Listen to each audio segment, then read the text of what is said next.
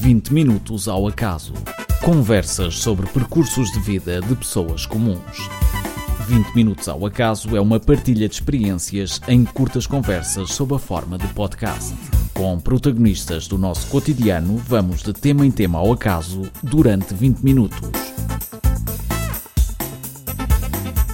Olá, damos início ao quinto episódio de 20 Minutos ao Acaso. Sejam bem-vindos. Eu sou o José Pedro Borrego e o meu convidado de hoje é o Nuno Serra Fernandes. 37 anos, é pai do Francisco e é jornalista de rádio na TSF. Olá, Nuno, bem-vindo. É uma honra ter-te aqui como meu convidado. Olá, José Pedro, a honra é toda minha. Vamos então lá à nossa conversa e eu conheci-te na RCA, tinha eu acabado de me formar na altura em Engenharia Eletrónica e Telecomunicações.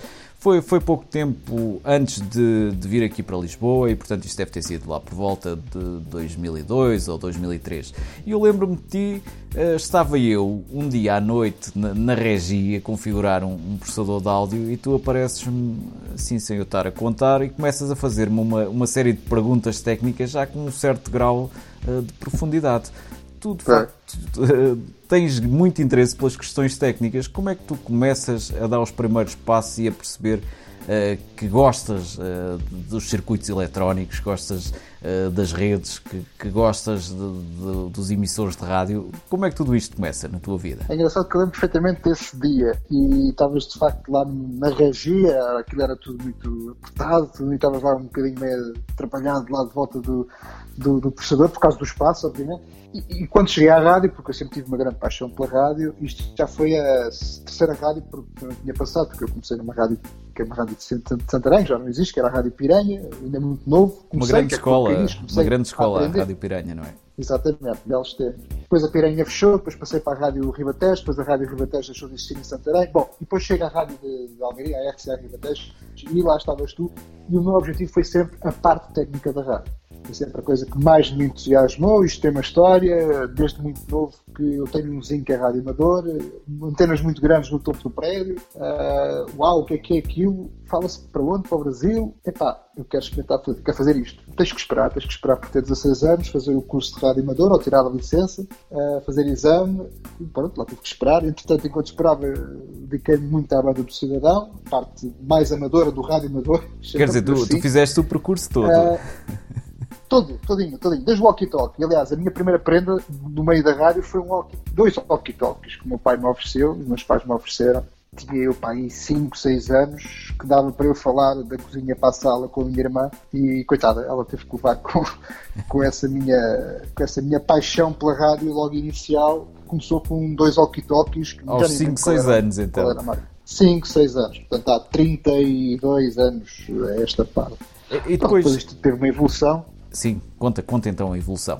Isto teve uma evolução, teve com algumas questões mais técnicas ligadas à rádio, porque isto, quem tem o visto da rádio não pode parar, nem para. Parte mais eletrónica, como é que se faz um emissor, como é que se faz um processador, como é que se faz um encoder de estéreo, como é que se faz um processador sem ser com uh, um VCO, uma coisa que fique estável. Veio o PLL, veio tudo e mais alguma coisa e está a construir um emissor de rádio com 20 watts. E, e depois, tu, tu na rádio uh, vais explorando todos os equipamentos, vais explorando a forma de os ligar, de, de os otimizar, de os afinar. Também com muita, à custa de muita curiosidade, penso eu, porque eu, eu próprio uh, sinto essa curiosidade e foi também assim que evolui. Exato, sabes eh, como é que estas coisas funcionam, porque também tiveste a oportunidade de, de, de aprofundar a curiosidade, passar por uma coisa mais, mais a sério, né? mas isto começa com a curiosidade. Quando há curiosidade, não há nada. Eu sempre tive a curiosidade de perceber como é que aquilo está ali, o que é que aquilo faz, porque é que aquilo faz. E depois isto foi evoluindo, foi estudando cada equipamento, a maneira de ser, porquê. Pronto, depois isto teve aquela evolução de lá para cá, obviamente. Há muita coisa que entretanto mudou, procurei sempre atualizar. Fui tirando alguns cursos, uh, alguma coisa, muitas coisas de parte eletrónica, mas, mas muita experiência. E depois tenho uma coisa que é um bocado a obsessão pela eficiência. Uh, eu nunca estou contente com um projeto que faço. Tento sempre, depois do projeto estar feito, obviamente dentro das necessidades e das possibilidades das rádios com quais colaboro, tentar otimizar essa sempre essa, essa esse projeto. E eu, eu sei disso porque nós, nós, muitas vezes temos algumas discussões técnicas, discussões no bom sentido, obviamente, uh, para perceber como é que se pode tirar, uh, como é que se pode tirar o máximo partido de uma dada solução ou qual será a melhor solução para um dado cenário que, que esteja a, a ser pensado ou que se tenha que resolver algum, algum problema. E de facto as, as discussões contigo são sempre muito estimulantes, eh, porque do outro lado está um interlocutor que também sabe o que está a fazer e, portanto, é, é sempre muito interessante ter estas conversas. Sim, porque acabamos para já, trocar conhecimentos. Obviamente, tu tens muito mais conhecimentos do que eu, uh, mas acabamos por trocar conhecimentos e acabamos por, por descobrir sempre novas formas, porque é, é aquela velha ditado: cada cabeça a sua sentença e dois a pensar pensam sempre melhor que um. E depois uh, acaba-se por chegar sempre a uma solução melhor do que quando ali chegámos com dois, duas ou três horas uh, atrás. Não é? Eu acho que é sempre muito bom. Mas tu, tu na rádio não fazes só a parte técnica e, e essa é uma questão engraçada que tenho para te colocar. Como é que alguém que começa num domínio tão técnico, numa área tão especializada, vai parar ao jornalismo? É que tu hoje em dia uh, és jornalista de rádio na, na, TSF, nós podemos ouvir todas as manhãs uh, nos noticiários. Uh, como é que tu dás o salto de uma, de uma área para a outra? Eu acho que há aqui um ponto em comum que é essencial que é a curiosidade. A tal curiosidade que eu falava do, da parte técnica, como é que aquele equipamento funciona, como é que aquela mesa mistura uh, trabalha, como é que aquela antena irradia, porque é que aquele emissor, eu acho que ao cabo vai, vai, uh, vai, dar, vai dar depois à parte do jornalismo, porque um jornalista tem que ser curioso, uh, tem que ter curiosidade porque é que, porque é que isto é assim, porque é que o déficit foi assim não foi de outra maneira, porque é que o seu ministro disse aquilo e não disse aquilo outro. E eu acho que é aí é esse o ponto de ligação.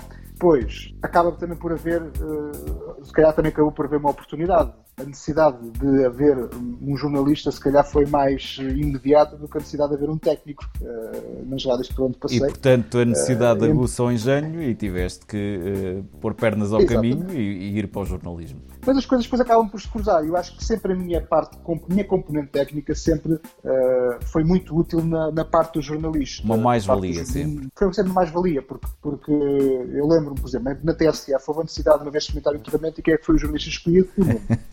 Uh, um jornalista que vai para a rua fazer reportagens uh, uh, em vários eventos falha um cabo, o Nuno tem. a mala do Nuno tem sempre qualquer coisa para mostrar aos colegas. É tipo a mala do Sport Billy, tem lá tudo dentro tem lá tudo dentro, não, é, não tem lá uh, o telefone satélite, porque já não se usa isso, mas tem lá os cabos para desarrascar o Nuno, os colegas, mandar o som para pôr o som na relação. Mas tu mesmo, Aquela... na, nas, rádios, nas rádios locais, por onde passaste, também chegaste a fazer animação e, e experimentaste um pouco de tudo.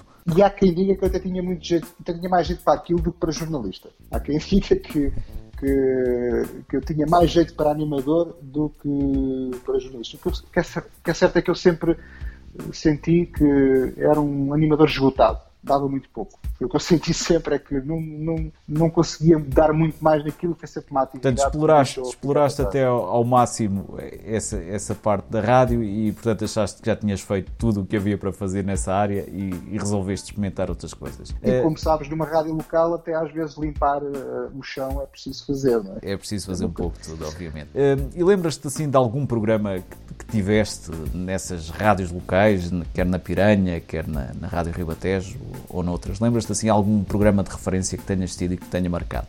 Bom, na Rádio Piranha foi mais um, um caçula. Eu levava carolos a torto e direito, cortava telex e punha o trânsito no ar às vezes e via muita gente a fazer jingles e ajudava lá no corte e cola da, da, da, da, da, da, da sonoplastia. Mas eu lembro, por exemplo, mais tarde, que é um dos programas que acho que mais sucesso teve em que eu participei nas rádios locais, que foi o, o Fora de Horas com, com o Hugo Figueiredo e com o Samuel Simões, não sei se te lembras foi um, um, programa que esteve mais ou menos na gênese da, da nova, da, do, do, final da, da Rádio 100, que foi Sim. uma rádio que reapareceu e que estava muito ligada à noite e foi um programa que basicamente alavancou a rádio. Era e... também ele uma tortúlia entre amigos? Era uma tortúlia e acho que era uma boa tortúlia, eh, todas as quintas-feiras levávamos lá muitos convidados, havia muita conversa, havia muita música, boa disposição, como um bom programa de rádio deve ter.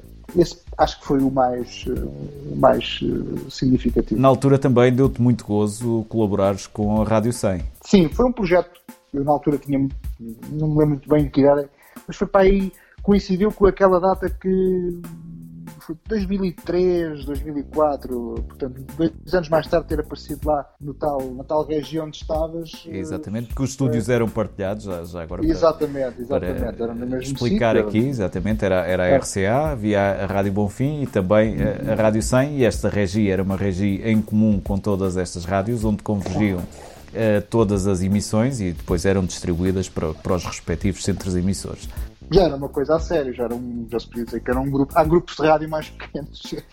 Eu tenho o orgulho de dizer que esse projeto desse estúdio foi todo meu e, e na altura fui eu que, que o implementei. É, exatamente.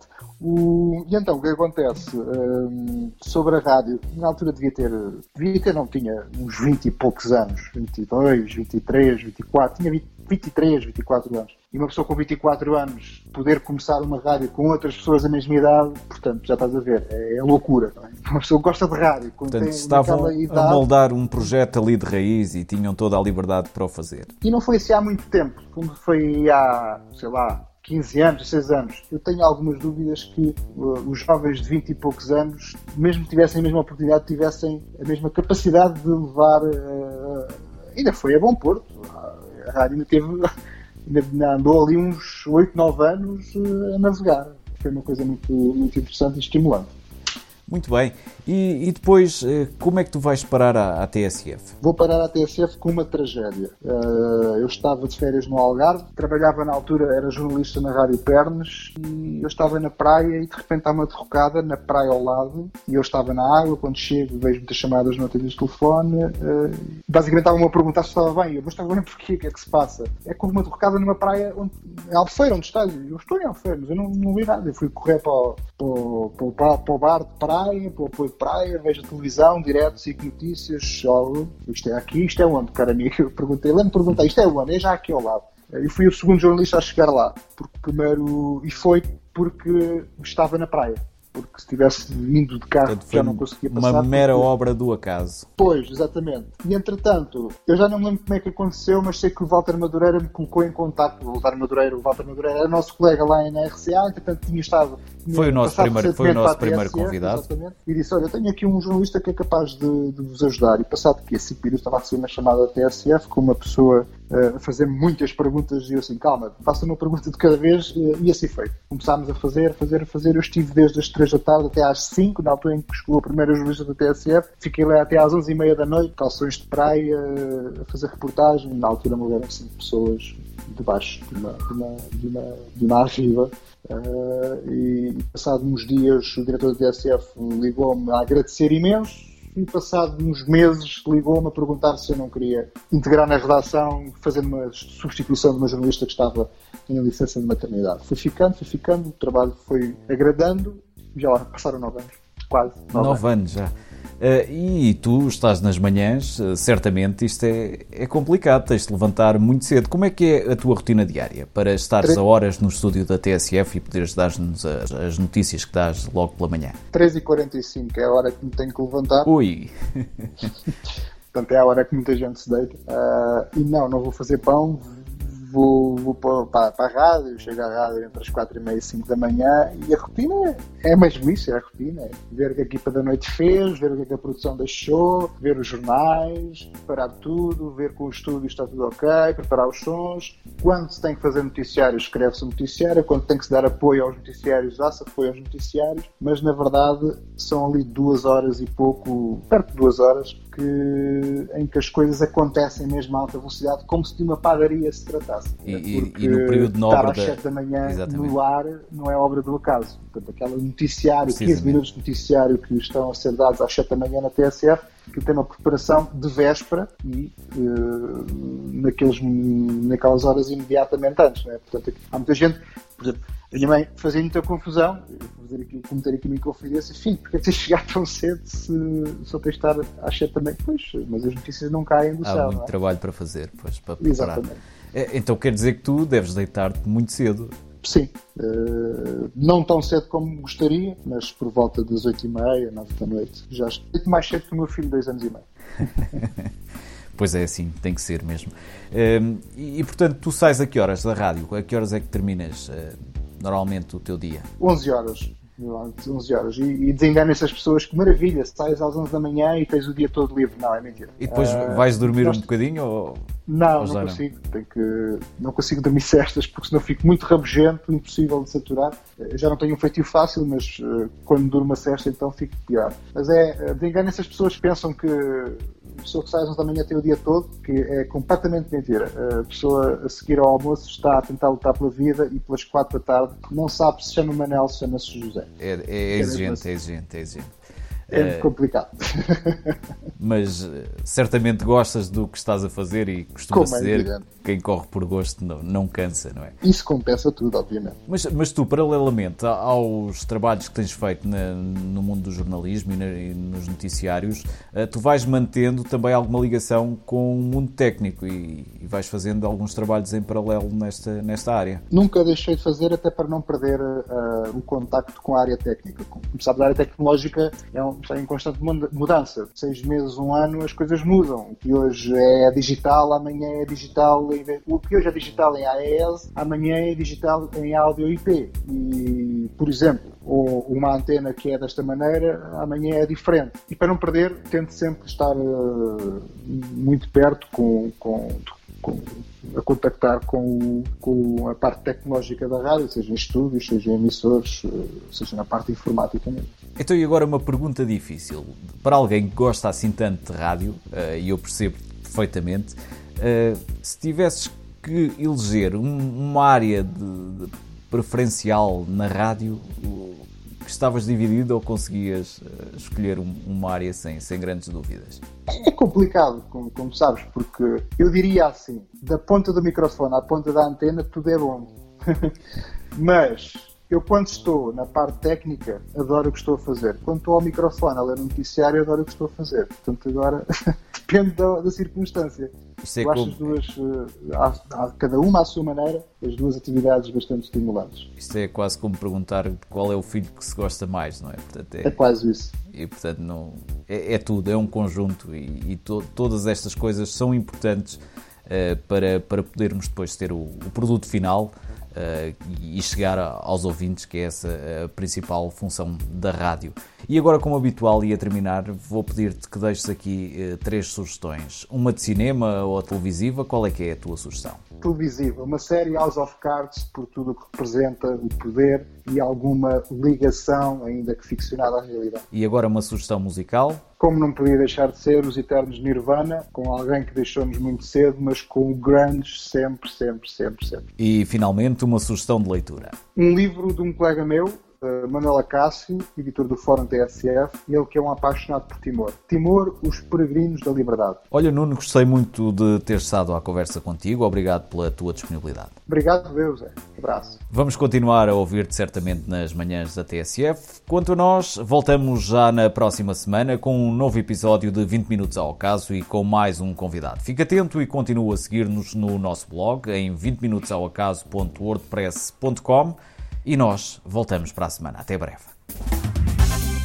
20 Minutos ao Acaso. Conversas sobre percursos de vida de pessoas comuns.